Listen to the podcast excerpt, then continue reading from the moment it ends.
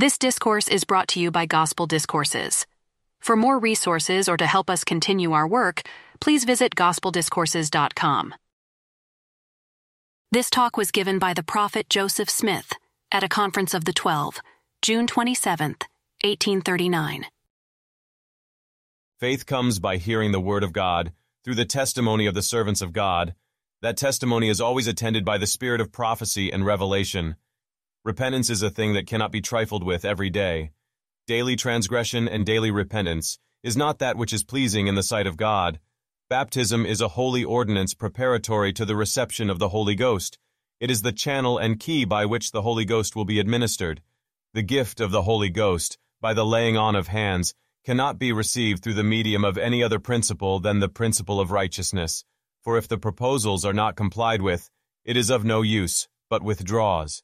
Tongues were given for the purpose of preaching among those whose language is not understood, as on the day of Pentecost, and so on, and it is not necessary for tongues to be taught to the church particularly, for any man that has the Holy Ghost can speak of the things of God in his own tongue, as well as to speak in another, for faith comes not by signs, but by hearing the word of God.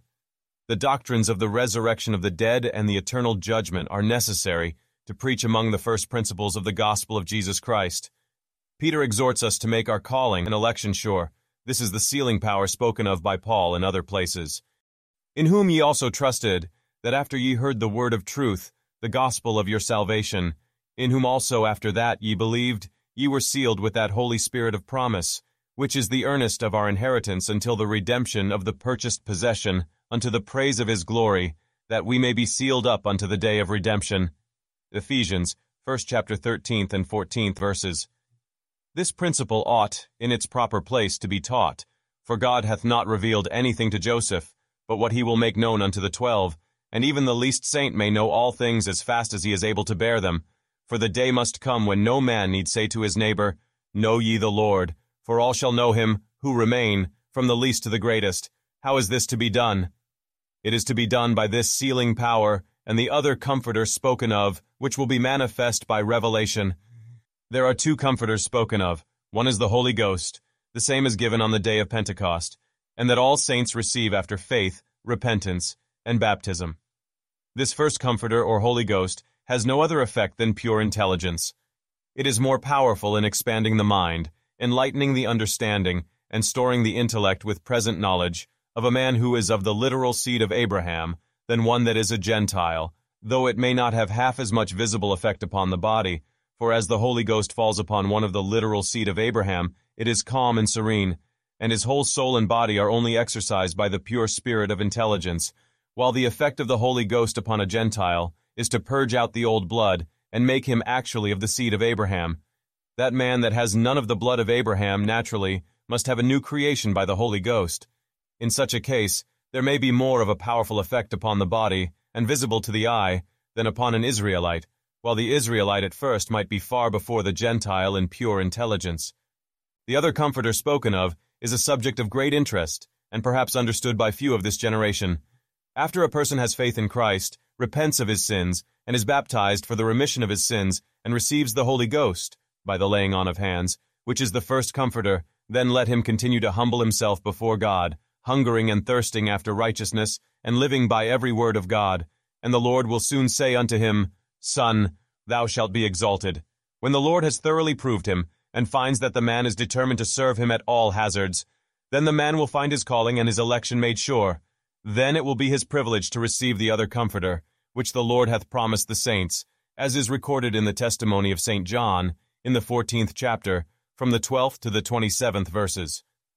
And I will pray the Father, and he shall give you another Comforter, that he may abide with you forever, even the Spirit of truth, whom the world cannot receive, because it seeth him not, neither knoweth him, but ye know him, for he dwelleth with you, and shall be in you.